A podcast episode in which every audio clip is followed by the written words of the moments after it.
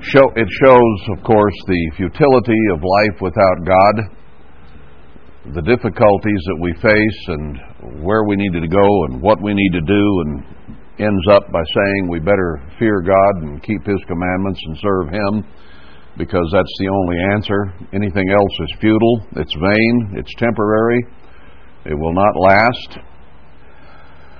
And having finished that, uh, I think we realize here, having been called out of the world and given the precious knowledge of God's plan and purpose for mankind and what our goals and purposes here are, are here on this earth at this time of the end that we are now in, uh, we have to consider God. And that is the important thing for us to have on our minds. Ecclesiastes very much underlined that, and the conditions that we see now happening in the world uh, underscore it as well. We are getting almost to panic mode uh, in this country in many respects because of the threat of North Korea and the concerns about Russia and China and, and uh, the Middle East and the Muslim difficulties. And all that is going on in the world is pointing to some soon-to-be occurring events, and it appears to be very soon at this point.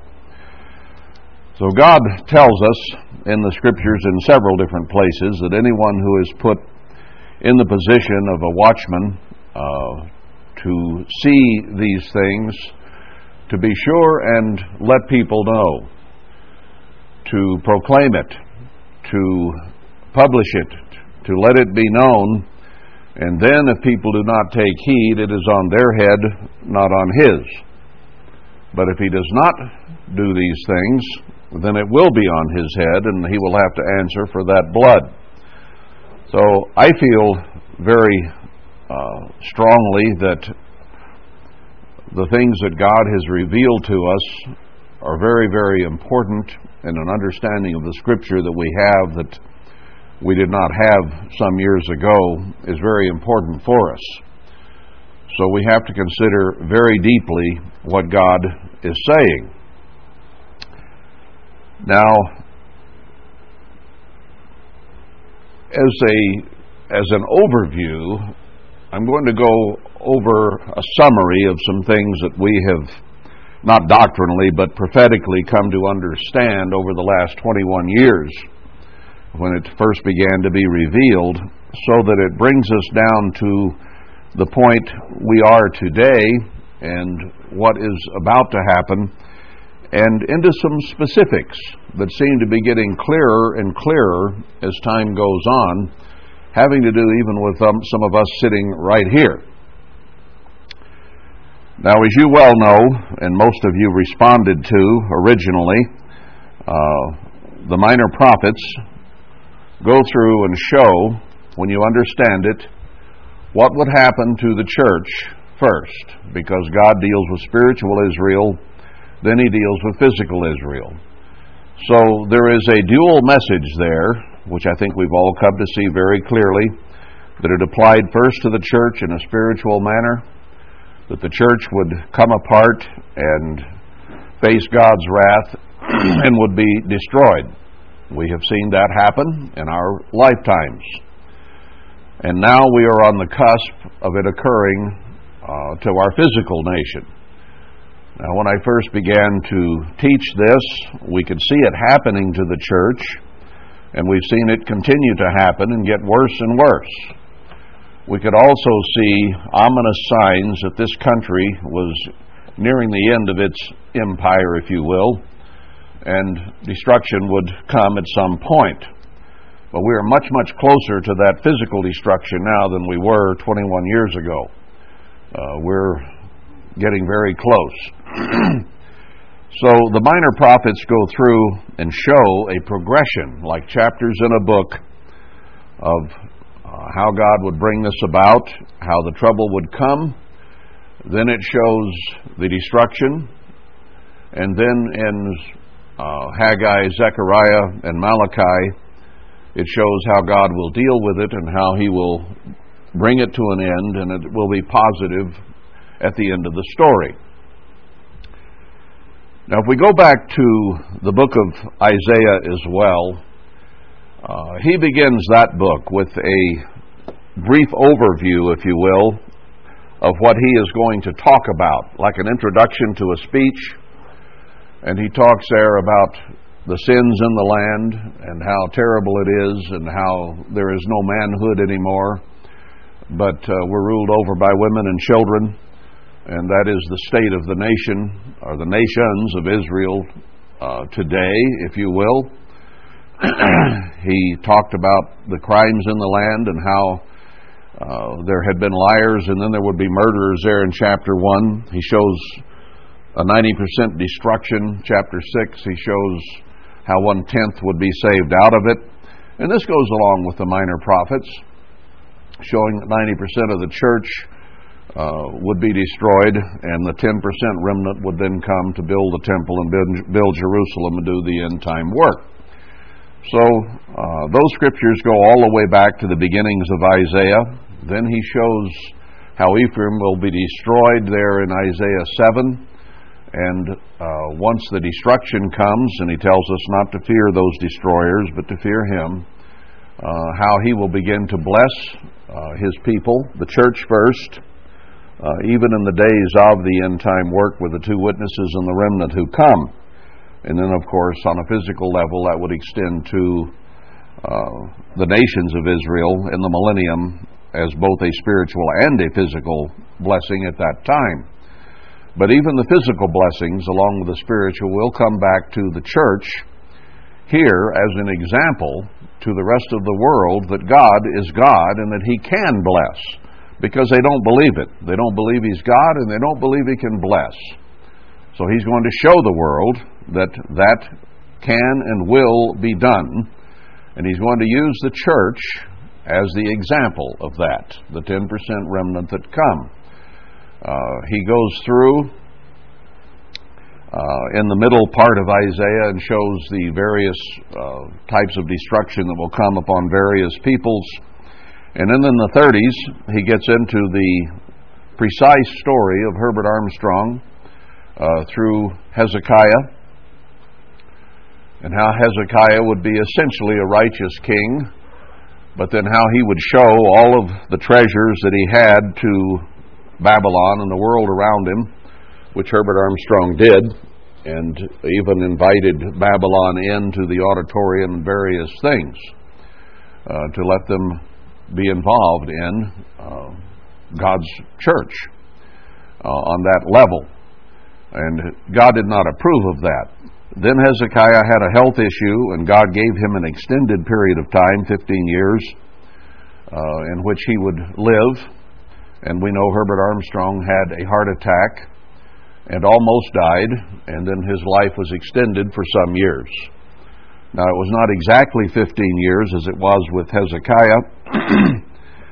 And as a note there, let's understand that as we go through these prophecies, God gave an original fulfillment, and sometimes the days, the years, were exact. Now, events will be similar in the end-time fulfillments, but they will not be, generally speaking, exact types. I believe God has done that for a very important reason. If they were exact, then it would be too easy and so very obvious for people to tie this together in the Old Testament with the New Testament fulfillment. Had Herbert Armstrong lived exactly after his heart attack the same amount of time Hezekiah would have, wouldn't it have become so much easier to see the fulfillment of the prophecy than if it's close but not quite exactly the same? So God is giving you a story in the Old Testament. But everything does not have to fit precisely and be fulfilled in the exact same way. Hezekiah did not show the heathen what he had in the exact same way that Herbert Armstrong showed the world what he had. So it is not a, let's say, every jot and every tittle prophecy exactly the same. Everything that happened to John the Baptist did not happen exactly in the same way that it happened to Christ. He did not. He was a forerunner of Christ, but Christ never lost his head.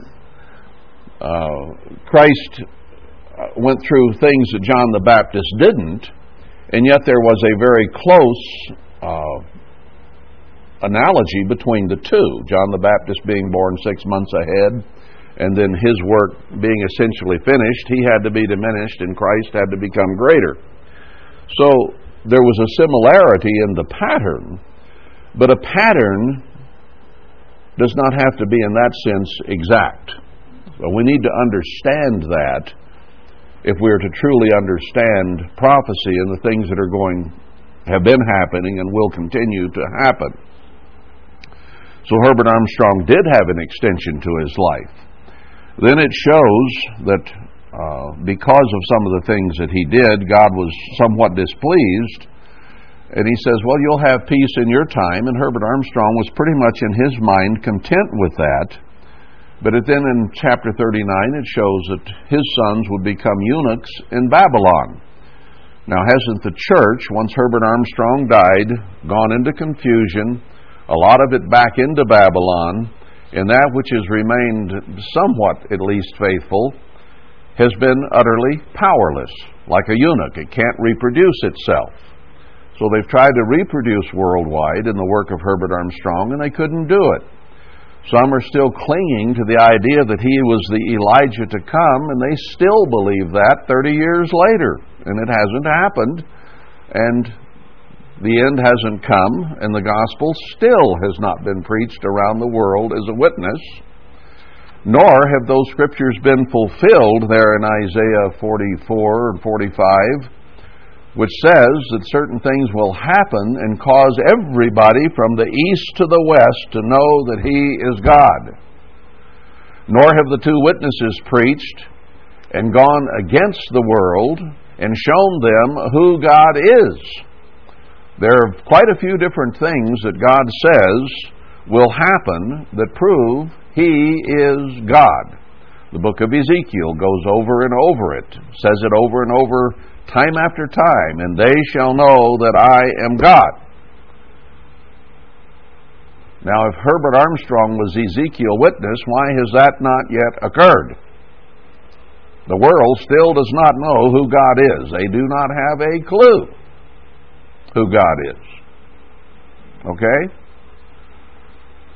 So Herbert Armstrong died, Isaiah thirty-nine, same as Ezekiel, and a new work was begun in Isaiah forty, a voice crying in the wilderness, and what was he to say? That all flesh is as grass and will wither and die and be burned up. So it's the beginning of saying what is happening both to the church and to the world. Then Isaiah goes through in the next three or four chapters and shows that his people, his church, at the end, will be his witnesses that he is God. forty-four and forty-five, forty-four says that their sins of his people will be wiped out like a cloud. He will hear them, and then he will show his treasures and his knowledge and his understanding, uh, which will come to light in Isaiah forty-five, and show from the east to the west, that he is God. Then he goes on uh, to show how he is going to begin to bless his remnant church in fifty-two, three, four, fifty-five of Isaiah, and do the same thing that Christ says he will do there in Zechariah two. So uh, then it morphs into Christ returning by the end of Isaiah and the millennium being set up. So Isaiah has to do with the end time at the beginning of the work of the first temple, spoken of by Haggai and Zechariah, and how Herbert Armstrong would die, and then a new voice would come that would proclaim these things, and ultimately uh, the story and the prophecy shows the two will come and preach that gospel, and when they die, uh, it all ends three and a half days later in the resurrection. Herbert Armstrong and Ted Armstrong preached what they preached, where they preached it, and when they died, the tribulation had not occurred, and three and a half years later, uh, Christ didn't return. And in fact, Herbert Armstrong and Ted Armstrong didn't even die at the same time in a war with the beast. You know, when when do we give up some of our old ideas that we learned in uh, Worldwide Church of God forty, fifty years ago that did not transpire in the way that we thought it would? Now, does that mean that Worldwide was a wrong organism? No, it was the first temple.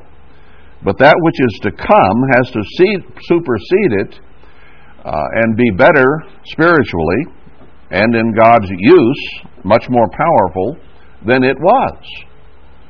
So you have to recognize what God is doing and what Isaiah foretold and what has actually happened in the church. And we're kind of in Isaiah forty-one, forty-two right now is where we are in the progression of Isaiah. Then you go to Jeremiah, and he also lays out an introduction to his message uh, in the first few chapters, and he even d- introduces Anatoth there uh, not too far from the beginning, uh, chapter eleven, about how there will be a rebellion there and how the rebels will be taken care of by God uh, before it is all said and done. He goes through and shows the trouble that will come on various nations. And in the middle, he shows how God will begin to return to Ephraim once we return as a church to him. And he will, again, as Isaiah says, have a remnant that he will work through. So then we get down toward the end of Jeremiah, and he's speaking almost exclusively, exclusively then of the nations of Israel, especially Ephraim, and there is some woven in there about the church itself, the daughter of Zion, the daughter of Jerusalem, intertwined with the prophecies that were coming down on our nation. Now, Isaiah fifty and fifty-one uh, pretty much summarize that whole thing, where he shows that the northern army is going to come, and the people of God, the church, will be fleeing ahead of it, saying, how do I get to Zion? He shows there that what is happening in our country right now, I'll turn back and read a little bit of it. What is happening in our country right now was foretold by Jeremiah all the way back three thousand years ago. He says his people have been lost sheep in uh, chapter fifty and verse six. And uh, then, then how our government in verse fifteen will give her hand. And we have, our last several presidents, been selling out America to our enemies ahead of time, making treaties with them and behind the scenes doing things that will help bring down our country to destruction. That has been going on for several presidents now. It doesn't matter which party they were in. And then it says in verse seventeen, it will become a scattered sheep. The lions will drive him away. The king of Assyria will devour him. Uh, and the head Babylonian, Nebuchadnezzar, the Babylonian system, that is Satan's system, that is the world today, will come against us. Verse twenty-two, a sound of battle is in the land and of great destruction. How is the hammer of the whole earth cut asunder? Who is the hammer of the whole earth right now? Who hammers on anybody they want to? Only the United States of America. It's been that way now for several decades. And it still exists. We're still doing it. And we're threatening to hammer on several right now. Iran, Syria, Korea, uh, even Venezuela is in the news lately. How many, we may even go in there with the military. Uh, this is us it's talking about. Ephraim, the United States, the end-time great whore of Ezekiel sixteen and Revelation eighteen. How will it be destroyed and become a desolation among the nations? God says he's laid a snare for us. And then it talks about verse twenty-eight, the voice of them that flee and escape out of the land of Babylon, to declare in Zion the vengeance of the Lord our God, the vengeance of his temple. So God is going to bring his remnant church out ahead of this destruction, just barely ahead of it. Now let's understand Verse six of chapter fifty-one, flee out of the midst of Babylon, and deliver every man his soul. Be not cut off in her iniquity. We came here because we understood this. We began to understand it first in Micah four, where it says to leave the cities of Babylon, go dwell in the wilderness, even within Babylon, but out of the cities in the wilderness area of Babylon. That's why we're here. So he tells us just before this destruction, on a greater level, ten percent of the what was the church will begin to flee out of Babylon and go into the wilderness near Zion, where God will take care of them. And then it says Babylon in verse eight will suddenly fall and be destroyed. And how we would have healed it, but we couldn't. Now let's move on over. Uh, he reiterates this, uh, how trouble is coming out of the north, and my people, verse forty-five, go you out of the midst of her, and deliver you every man his soul from the fierce anger of the eternal. So God is going to come down on this nation. Jeremiah makes it very clear. And then he says in forty-six, lest your heart faint, and you fear for the rumor that shall be heard in the land. More and more people are beginning to fear now. They're beginning to realize that trouble is coming and coming soon. So he says, a rumor shall both come one year, and after that, in another year, shall come a rumor, and violence in the land, ruler against ruler. Now, we began to have rumors of rulers against rumor in the last couple of years, haven't we? And there was a time in America when if anyone made any kind of a threat verbally against the President of the United States, he would have been locked up and the key thrown away. Now, in the last couple, three years, some of those threats are being made and nothing happens. We even have senators now who are calling not only for impeachment, but the death of the current sitting president. And nothing is being done about it, right? It's happening. And then violence in the land. Now, I'm going to say that I believe Donald Trump will be killed.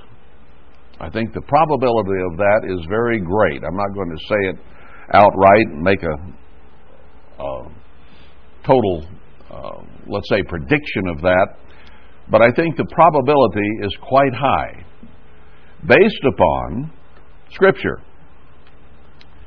Now, Isaiah one says that there was lying and then murder.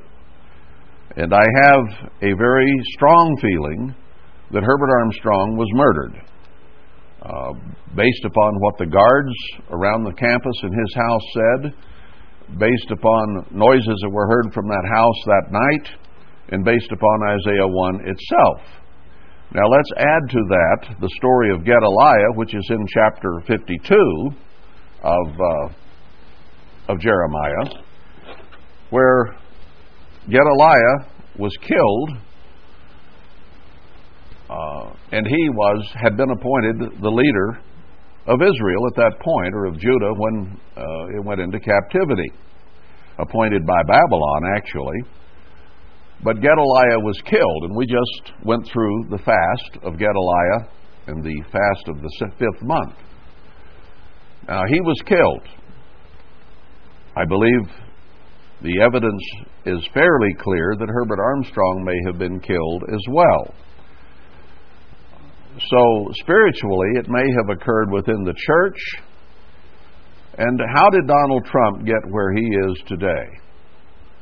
There is a lot of confusion about that election and whether the Russians might have involved and other people involved, and that's a huge topic right now in Washington, D C And there's speculation as to whether Donald Trump really is against the establishment and for America first, or whether as a billionaire he's just one of them, and how the Russians uh, financed his empire and saved it a couple, three times, the crooks that took over Russia. So all of this is on the news right now as we speak. Now, you can go to Hosea, and it says that Ephraim flies like a silly dove to the Assyrian for help. the rumors are that Trump has gone to the Assyrian, to Putin, for help, and was helped through the election. Is that true? I don't know.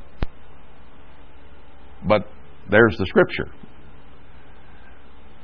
It also says that the king of the north there in Hosea is going to destroy us. So we go to them for help, and put, and uh, Trump apparently, even when Putin kicked all those diplomats out of Russia, uh, Trump apparently, according to the tweet uh, stories, has thanked him for it.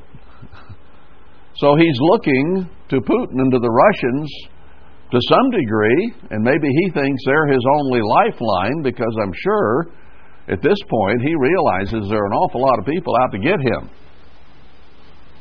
So if it is possible that the spiritual leader that God had set in the church may have been killed, and Trump may have been appointed as the President of the United States, Uh, partially by the powers that be and even the Russians, where he has gone like a silly dove for help in a time of trouble and need, and that's not where he's going to get help, because I believe at this point that the Assyrian is the Russian power, and it will be allied with China and the Muslims and many others, as I as Psalm eighty-three points out. So these prophecies here in Jeremiah are becoming very, very real. The prophecy in Hosea about our leader going to the Assyrian for help is becoming very possibly very real. Now, I don't know exactly everything that has occurred. I know what's being reported by both uh, the Main Street media and the alternative media, and it all fits this picture pretty well. And it, the breakout of World War Three appears not to be very, very far away.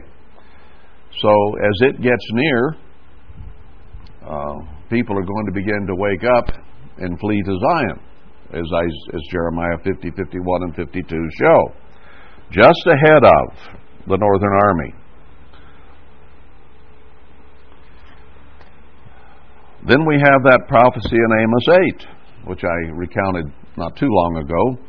I think I'll turn back there for a moment, because that kind of fits with some of the things that I've just been saying. Uh, let's go to Amos eight.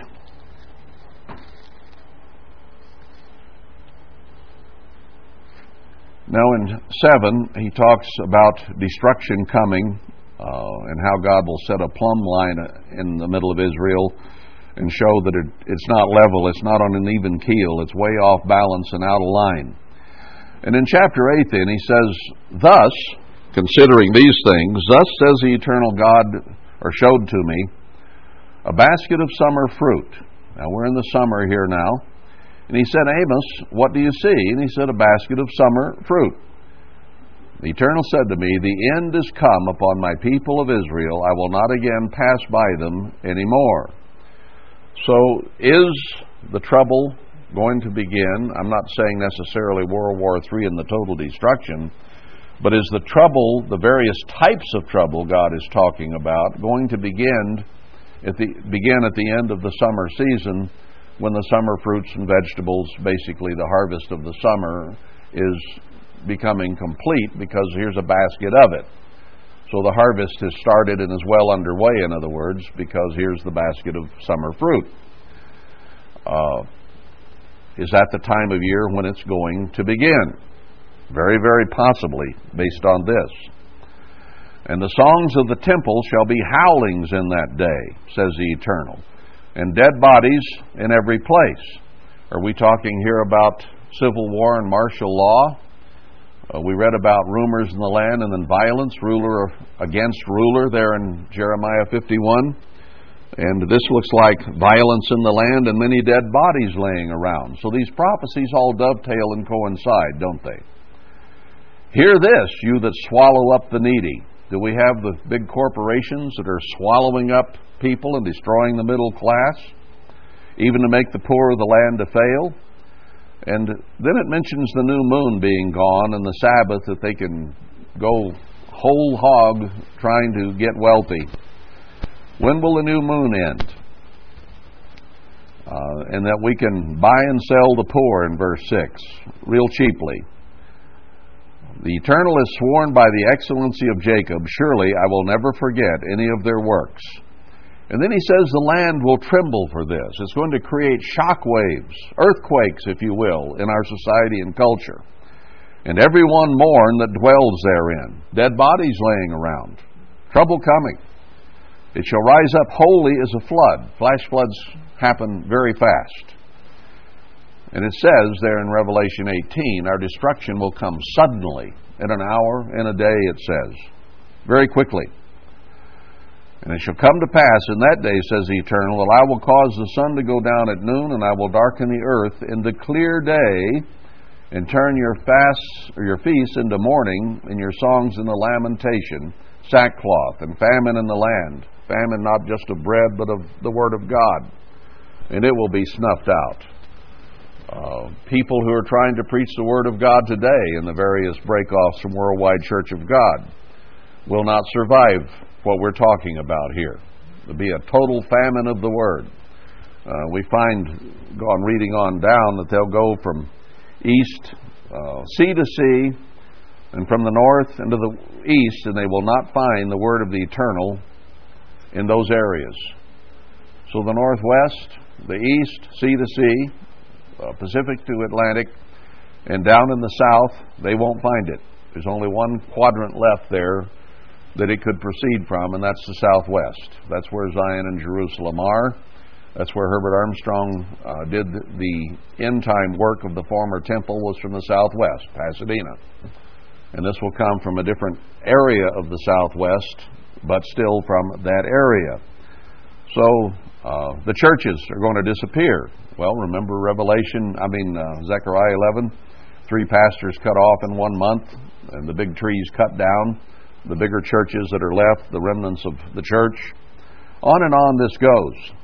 I think it's really interesting that we're coming upon the new moon on August twenty-second, beginning of the sixth month. And here he's talking about the new moon coming, and when's that going to be over so we can go ahead and complete The, the ransacking of the people and finish this thing off. The New World Order wants to control all the wealth that they can before this all comes down. And they're making a final push. Well, we've got the new moon coming up on the twenty-second, and across America on the twenty-first we have a total eclipse just before the new moon. He says, I will cause the sun to go down at noon, and I will darken the earth in the clear day. Is that a specific prophecy? I don't know. But we have just read here in this chapter that toward the end of the summer, when the fruits have been being harvested, that this trouble and destruction and death will begin to occur. And here's a new moon, uh, and it, it occurs right around noon, middle of the day, across the country as it moves across. I don't know whether that's specific or not, but we don't have long to find out. Now, this this isn't necessarily speaking of the total day of the Lord here, but it's the beginning of the destruction that leads to that. And it could begin with some false flag event that uh, they create that will begin to cause civil war and destruction, and maybe even our president will be killed, as they're threatening to do, just as Gedaliah was, the physical ruler of the land, who may very well indeed have been placed in that office, because these elections have been controlled by the New World Order and the people behind the scenes for a long time now. And I don't think Trump would have gotten in there without their approval on some level. Uh, they may have put him in there on purpose in order to blame all this on him when it does come down, instead of their more fair-haired favorites that didn't get in there. Uh, and those who didn't get in may be the ones who are helping destroy, and that appears to be the case in the news as you read it today, that the Democrats and all those who side with them and some of the Republicans are in this plot to create a coup and take the president down. Now, whether he physically dies and his power is destroyed, or whether he is politically destroyed, perhaps is a moot point. Uh, he will be removed, seems to be the case, whether physically or, I mean, whether through death or through physical removal, otherwise, impeachment or whatever, uh, might not mean anything, but the idea that destruction is coming is very, very real, and these scriptures seem to indicate it. And Amos may be even telling us certainly the time of year that it will occur. And let us not forget Roanoke in the three hundred forty, uh, three, four hundred thirty years that this nation has existed since then, uh, and the four hundred thirty years in Egypt when they were in the captivity of Babylon, and this nation has been essentially in the captive of Babel, captivity of Babylon uh, ever since its inception. Uh, those people who set up our government uh, were here, and they were Masons, and they were ungodly from the very beginning. God let us come here, uh, but we have been under the auspices of Satan's system our entire time here, and we're about to go into a much greater captivity, as the scriptures indicate, and as events in the world are happening this very day. And we will see that very soon now in the book of Ezekiel. I didn't mention that a few weeks ago when I went through this, but Ezekiel was laid on his right side for three hundred ninety days, picturing years, for Israel, and then forty days for Judah, for a total of four hundred thirty days. God said each day for a year. And that is very much an end-time prophecy, as we shall see. So again, the four thirty comes up. I didn't think of it the other week when I was talking about this, but it's very much there, and I have notes in my uh, margin which indicate that that ties in with this. I just didn't think to say it. But we are now going to go into the book of Ezekiel, and I wanted to lay this background, an overview of what all these prophecies are talking about uh, before going there. Uh, even the book of Lamentations following Jeremiah and just before Ezekiel shows how the church would be absolutely devastated. The daughter of Zion, the daughters of Zion would be destroyed, and that God was behind it. He says, I did this to you. I did this. And how the law is gone. And the only hope is in God there toward the middle of chapter three. And that we should hope and quietly wait for the salvation of the eternal in verse twenty-six. And that he is good to those that wait on him. So he shows utter destruction, and that's why it is a lament or a lamentation. Uh, and then we get from there to the book of Ezekiel. There are things in the book of Ezekiel which I think uh, fit exactly where the church is, and even where this church is today. They fit it to a T. And that's why I want to go here and exam- examine Ezekiel again. We went through it some years ago, but there were some things at the end that I did not feel prepared uh, really to comment on. Uh, I, I think I understand them better today, and we'll get to that. But it would not hurt us at all to review Ezekiel at this point. And I think we can draw some of these prophecies down to a finer point than was heretofore possible because of events that have happened since I went through this some years ago. Ezekiel is a word, if you look it up, which means uh, one strengthened of God, or strength of God, or how God would give strength and power, is what the word Ezekiel means. Ezekiel is only mentioned twice uh, in Scripture. Once right here at the beginning of Ezekiel, and once, I think, in chapter six or somewhere along there. Uh, once again, he mentions his name, but after that, Uh, even in this book, God would call him Son of Man uh, or some other term as opposed to by his give, given name.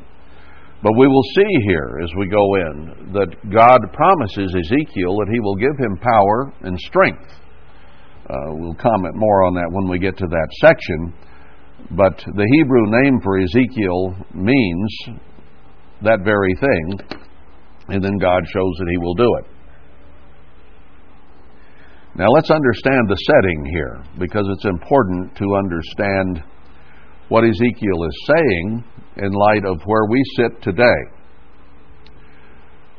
Uh, Jeremiah primarily wrote just before the Babylonian captivity, and then his message continued into that captivity. Uh, Ezekiel was began his message when they were already in captivity. Now it's important to grasp that, because everything that Ezekiel says has not necessarily to do with that time as much as it has to do with today. Now, some of the things that occurred within the captivity that they were in when he began to write did certainly apply to those people. And there's a case where Uh, one of them even died, and he commented on that, and then his wife died, and he commented on that, uh, and it was for a reason.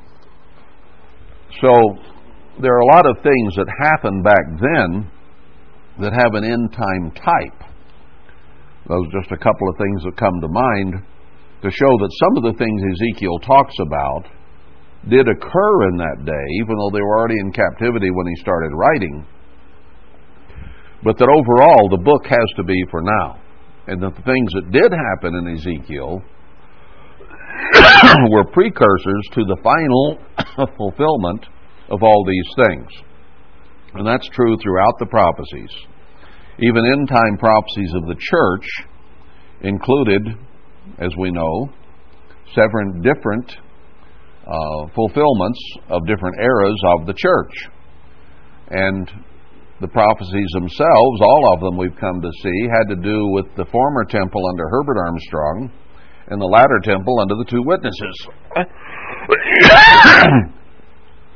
So there are lesser fulfillments and then greater and final fulfillments. So we find that here in the book of Ezekiel. He even sets the timing. It came to pass in the thirtieth year, in the fourth month, and the fifth day of the month, as I was among the captives. So we don't have to go to chronology or Jewish tradition. He says right here, the captivity had occurred, and he was there among the captives by the river of Kebar. Uh, was that here, in this area, in the original Babylon, or was it in the Middle East, or in the Babylon that came up there after the flood, when man began to reproduce in that second cradle of civilization in the Middle East? It doesn't say, and I'm not absolutely positive uh, where Ezekiel was at this point, because they had been taken captive by Nebuchadnezzar, the king of Babylon, and it might well have been at that point that they were taken overseas to that Babylon. I think that that may very well be the case. So he says, in the fifth day of the month, which was the fifth year of King Jehoiakim's captivity.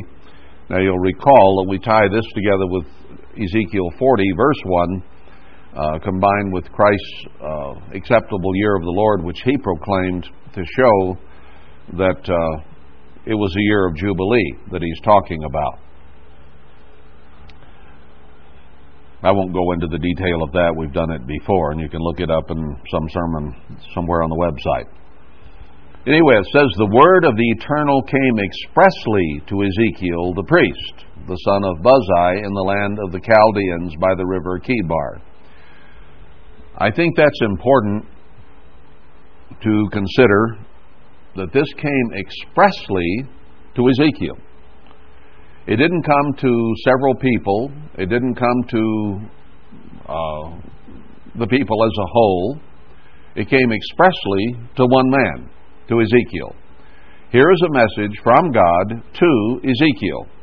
Now, there are a lot of people, and I think Ezekiel will attest to this later on, who say they've dreamed dreams and they've had visions, and you see on the alternative news all the time different pastors that have had dreams uh, and different people that have dreamed dreams.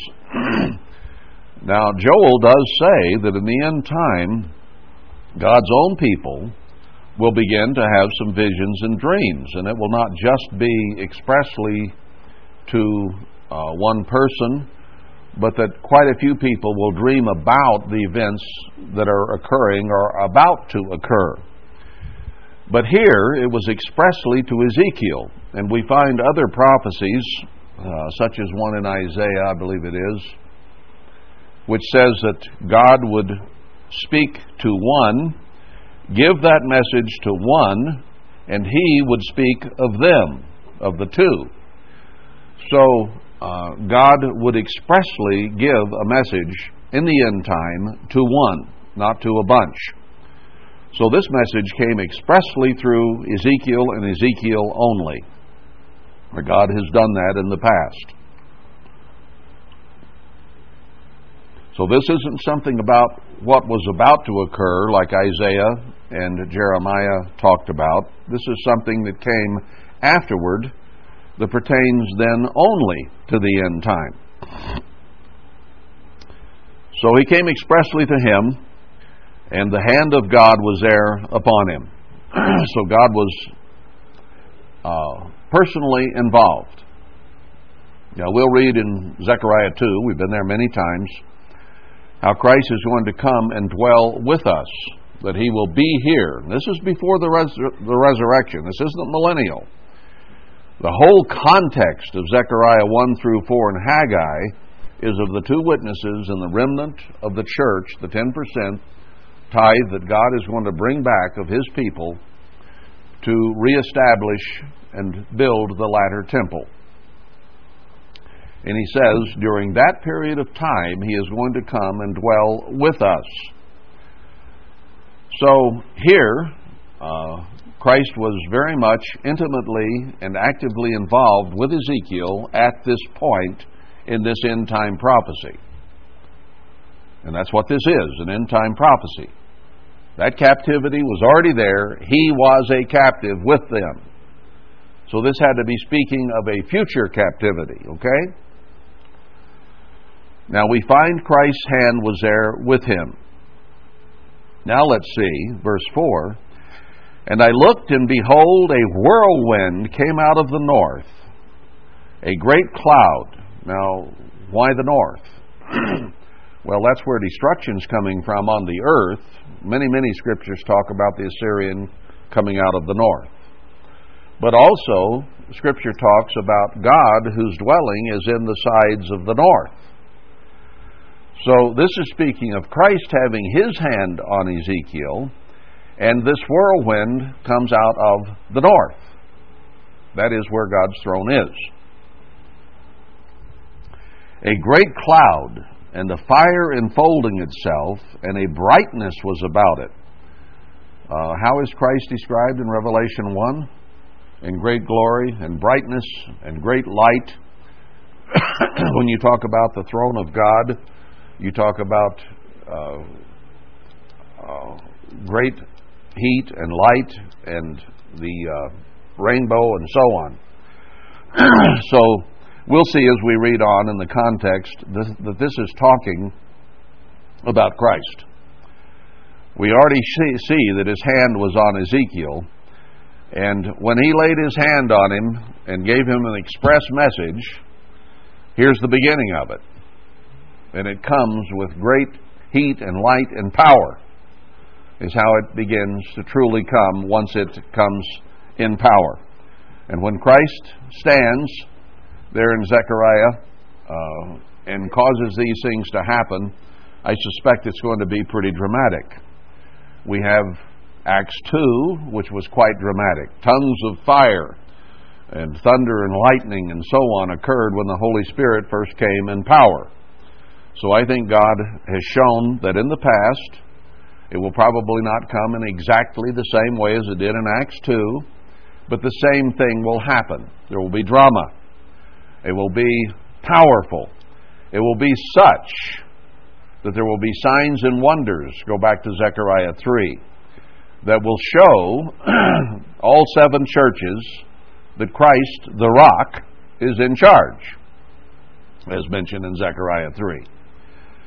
So all these fit together, and God did it here in a very dramatic fashion. The color of amber out of the midst of the fire. And out of the midst thereof came the likeness of four living creatures. So this is done with great fanfare, fan, what's the word I'm trying to use? Uh, fanfare. Shown with great drama, heat and light and clouds. And in the middle of it, four living creatures. And this was their appearance, and they had the likeness of a man. So it was similar to a man, and yet it was different. Living creatures, it's called. Created beings, if you will. Now, the angels are not like us. We are in the exact image of God, at least the male is. Female is very similar, but not exact, because God is a male. But here we have four living creatures, and we'll see them described just as we can go to other scriptures and see angels described, and how some of them have wings and they have different various characteristics. And the angels, I think, can be equated pretty closely to domestic animals that we have here on the earth. That the goats and sheep and cattle and dogs and cats and so on that we have as pets and as farm animals are to us very much like the angels are to God. The angels, of course, are on a far, far, far higher level than our domestic animals, but they are the servants, uh, the joy, the fun, the help to God that the animals are to us. So I think that there is very much a similarity there. So we ourselves are not anywhere near on the level of God himself. Now, we will be, but we're not there today, and the and the animals are not anywhere near on the same level as the angels and the twenty-four elders and so on are. But there is a resemblance. There is a type there. And the, these fit that description. We'll see as we go on. Everyone had four faces, and everyone had four wings. So they weren't quite like birds, but they had more wings than the birds we know.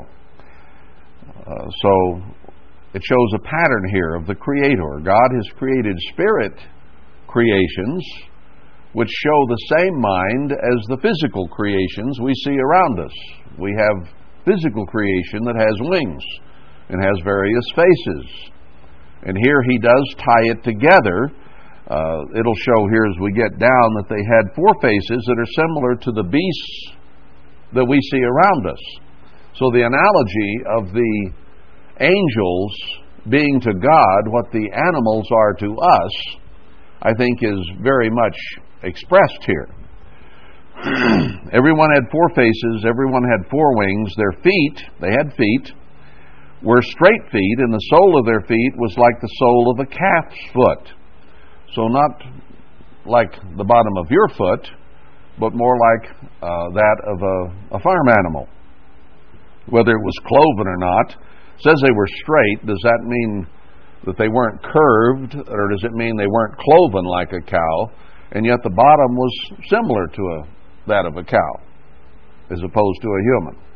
I don't know. Uh, he doesn't give every little detail here, but that the analogy is close enough that we can tie it to what we understand uh, on a much greater spiritual level is what was being shown to Ezekiel.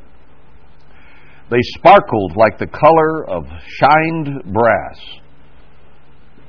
So they sparkled and shone. They were brilliant. They had the hands of a man under their wings on their four sides. So they had four wings. That means they may have had even four sets of hands up underneath the wings. I've, I've seen pictures of people where people have gone into great detail trying to draw this. When I was in the uh, mail receiving department in Pasadena in college, we'd get these huge charts that people would send in. People that weren't in the churches yet, but they would try to draw all these things in the book of Revelation and here in Ezekiel. And uh, they were quite elaborate and quite impressive, but you had no idea whether they were quite like this, because it was just their imagination in trying to put together what this is saying. So God leaves a lot of room here for imagination, and yet He gives us a certain amount of detail. To us, never having seen, having seen anything like this, it would be quite fearful, I think. The four had their faces and their wings. Their wings were joined one to another. Uh, well, a bird's wings are kind of almost joined at the top of their backbone, and I don't know what this exactly means. But they turned not when they went.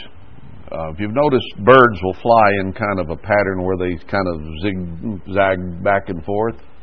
These didn't. They went in an absolute straight pattern or straight path. If you see a cow's trail or an elk trail, it goes back and forth. It zigs and it zags as they walk. There's, they don't make straight trails. So, but these do. Go straight point to point. They went everyone straight forward. As for the likeness of their faces, they four had the face of a man, the face of a lion on the right side, and they four had the face of an ox on the left side, and also the face of an eagle. So apparently, a face of a man on one side, then a lion, an ox, and an eagle on the other three sides. I don't know whether they were square-headed or not, but uh, whether it was round and had a face pointing each direction, who knows? But those different faces were there. Thus were their faces, and their wings were stretched upward.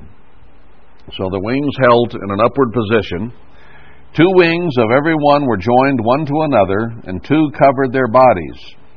So two wings apparently up, joined together, and then two that were still hanging down and covering their bodies. A bird either covers their body with their wings, or they have them up in the air, but not both. So this is different than the birds we know.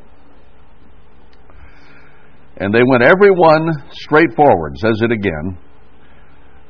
Are we supposed to go forward or backward? Are we supposed to live in the past or in the future? Are we supposed to go forward? As God told them at the Red Sea, go forward. See the salvation of the eternal. That's what we need. That is, should be our direction right now. Not thinking of the past, not dwelling on the present, but looking forward. And this message gets across to us here in an end-time prophecy of things that are about to occur. So they went straight. Where the Spirit was to go, they went. And they turned not when they went. Now, does God tell us to follow Him everywhere He goes, to walk in the footsteps of Christ, to think the very thoughts of Christ? Now, these beings that He's describing here were in perfect harmony with the leader, as we shall see as we go on. They went exactly where He wanted them to go, did exactly what He wanted done.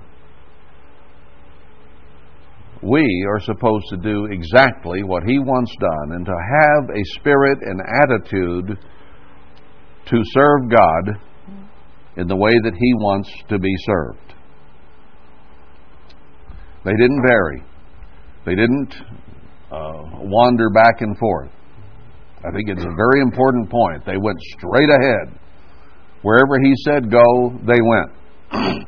If they said leave Babylon and go, they went. Uh, you know, we're to do everything God says to do. We have people out in the world and in the church who are now fleeing the United States, as it says there in Jeremiah that they would do. They see the trouble coming, and they go back where they came from. Now, we still have people coming into this country at this point, but very shortly now, when this trouble breaks out, they're going to turn tail and go right back where they came from. And that is already beginning to happen in some cases. People are saying, this isn't what I thought it was, I'm going home. So they're going back to Mexico and Guatemala and wherever they came from. And that is going to become a flood, just as Jeremiah predicts very shortly now. Now he says, those who would seek God will come saying, how do I get to Zion? Because God is going to do some things at Zion, in the area of Zion, that will catch their attention. There'll be signs and wonders, Zechariah three says, that will cause him to say, I need to go to Zion. And they won't even know where it is. They're going to say, how do I get to Zion? I've heard these things. Maybe they're in Africa or Asia or Europe. Uh, there are a lot of Americans who don't even know where Zion is. And the true original Zion that God speaks of, that is, we're in the area of right here, the church doesn't even know of. They're going to say, which Zion? What are you talking about? Better do what God says, because ninety percent are going to be left behind, and they will go into the tribulation, and there they will die.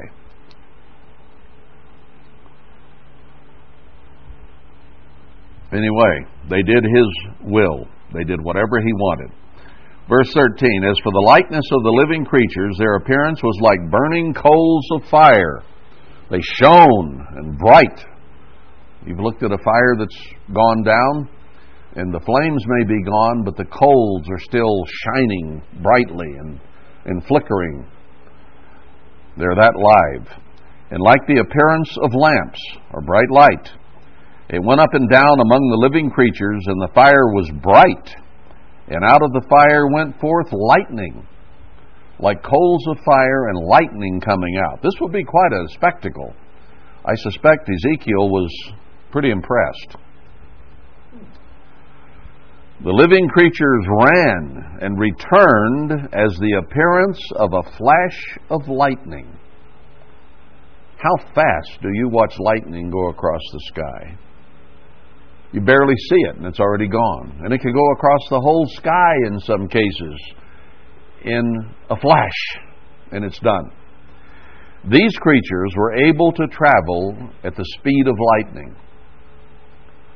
That's a lot faster than the speed of sound. It's, I suspect, a lot faster than the speed of light, that light normally travels, but is lightning. Now, Christ can travel through the universe at the speed of lightning, whatever that is, maybe even faster than that. But that's the nearest thing that you and I have to judge about how fast this thing could move. It's compared to lightning. And I can think of nothing faster than lightning. It's an expression we use. Man, it, it just it came on just like lightning, we say. You can't get faster than that. Well, maybe these go faster than that, but in our realm, in our understanding, this is as fast as it gets.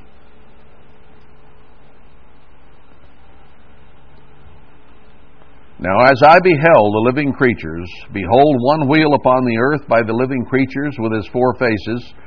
So not only did they have wings and the appearance of a man's body, but they also had wheels and feet. It's hard to picture exactly what this is.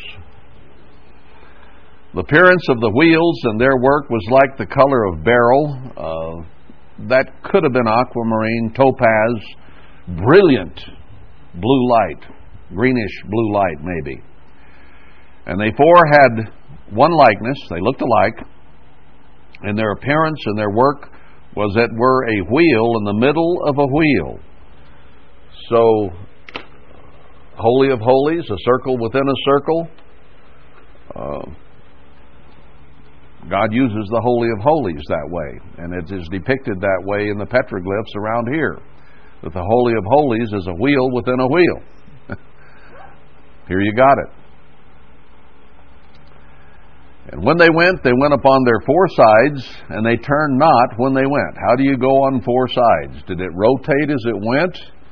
Uh, but it went straight and turned not. Uh, as for their rings, they were so high that they were dreadful. So he looked up, and the rings that emanated from this creature were so high that it was scary.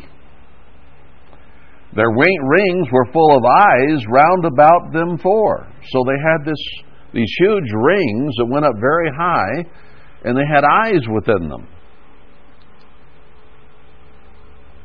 And when the living creatures went, the wheels went by them, or with them. By them, I don't know what that means. But the whole thing moved together in sequence, in coordination, and it all moved at once. And when the living creatures were lifted up from the earth, the wheels were lifted up. So it landed on the earth. We're going to see Christ come. He's going to dwell on the earth with us, Zechariah two and other scriptures, before he comes back in glory. Now, we will see this same description, a little different, a little later on in the book of Ezekiel. And in that particular case, we're going to find that Ezekiel was lifted up and carried with it. Here, that does not occur in chapter one. But I think there's a great significance, perhaps, to that. We'll get to that when we get to it. Anyway, verse twenty, wherever the Spirit was to go, they went. They went there with their Spirit to go, and the wheels were lifted up over against them, for the Spirit of the living creature was in the wheels. Now, this living creature, we're going to find out, is Christ. So, he was in the middle of it. Now, his throne in heaven is surrounded by lightning and thunder and great light, and the twenty-four elders, the sea of glass, of the angels round about, and so on. That is a huge uh, area. Now, this is much smaller. It could land on the earth. I think what we're seeing here is a portable throne that Christ travels in. Uh, it's, it's how he would appear, how he appeared to Ezekiel, and probably how he is going to appear again uh, in the time of the two witnesses and the ten percent remnant. Why is it here? Why is this end-time prophecy and fulfillment written in this way if it doesn't tie in with Zechariah two? Because it is indeed an end-time prophecy, as we shall see. The context of Ezekiel makes that very, very clear. Verse twenty-two, and the light. I'm going to finish this chapter. Uh, I've got a few minutes here. It's okay, don't worry about it. The likeness of the firmament upon the heads of the living creature was as the color of the terrible crystal. So this shone and, and was kind of see-through or transparent like crystal, as well as having all this color and shining brass. Must have been an incredible spectacle. Under the firmament were their wings straight, the one toward the other. Every one had two which covered on this side, and every one had two which covered on that side their bodies. So it talked about two wings, I think, before that covered their bodies, and here we have two on each side. God can put as many wings on something as he wants. And when they went, I heard the noise of their wings like the noise of great waters, as the voice of the Almighty. Now that's described as thunder in Revelation one. The voice of Christ, like the sound of many waters, great waters as it says here.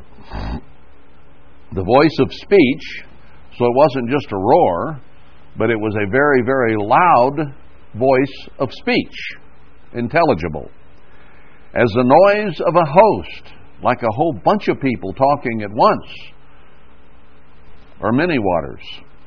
When they stood, they let down their wings. So when they flew, the wings came up, apparently, and when they stood or landed, the wings came down. And there was a voice from the firmament that was over their heads when they stood and had let down their wings. So this voice appeared to come from the top. Well, Christ is the head. He's the top. And above the firmament that was over their heads, the likeness of a throne. So the voice came from the top, and at the top there was the likeness of a throne. Is this a portable throne that Christ travels on? Let's read on. As the appearance of a sapphire stone, brilliant blue with all of this light shining through it. It's blue, it's purple, the color of royalty. And upon the likeness of the throne was the likeness as the appearance of a man above upon it. So here, above all this panorama that was below, was the appearance of a throne like the royal colors of Christ and the appearance of a man. Now Christ is in the shape of a man. He has feet and hands and face. That's described in Revelation, how his face shines like fire, his voice as many waters. So, the description here is of a spiritual, powerful being, just like Revelation one describes. And it sounds almost like John read Ezekiel before he described Christ in Revelation one. But he saw it in a vision, just as Ezekiel was seeing this. Uh, it doesn't say in a vision here. It just shows that this thing came. It was there. Not just a vision or a, a movie about it. It was there. John saw it in vision. Saw Christ in vision. Here he may have actually seen this thing occur. And I saw as the color of amber, as the appearance of fire round about within it, from the appearance of his loins even upward. And how does it describe Christ's loins and his legs in Revelation one? Just like this. And from the appearance of his loins even downward, I saw as it were the appearance of fire, and it had brightness round about. I'm going to thumb back there just for a moment to Revelation one. You see, this is talking about the end time. It's talking about the things that John was going to see that would reveal end-time events. And it starts with Christ, just as the message starts in Ezekiel with Christ. Verse ten, I was in the Spirit on the day of the Lord, when these things begin to happen at the end time. And here is Christ being sent to the seven churches, the seven golden candlesticks, and he was girt about uh, with a golden girdle, hair like wool, white as snow, his eyes as a flame of fire, his feet like fine brass, as if they burned in the furnace, and his voice as many waters, which we just read, his legs shining like lightning, and seven stars, and a two-edged sword, and his face shined like the sun in full strength. Kind of like what we're reading, isn't it?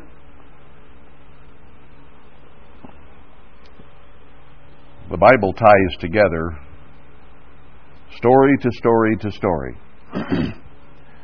Anyway, uh, verse twenty-eight of Ezekiel one, as the appearance of the bow that is in the cloud in the day of rain. Here's the rainbow, just like at God's throne. So was the appearance of the brightness round about. This was the appearance of the likeness of the glory of the Lord. So I think he shows that the being that was above and shone in that blue sapphire light was Christ himself. And when I saw it, I fell on my face. Now every man who ever saw Christ appear or was on holy ground like Moses in the burning bush would fall on their face.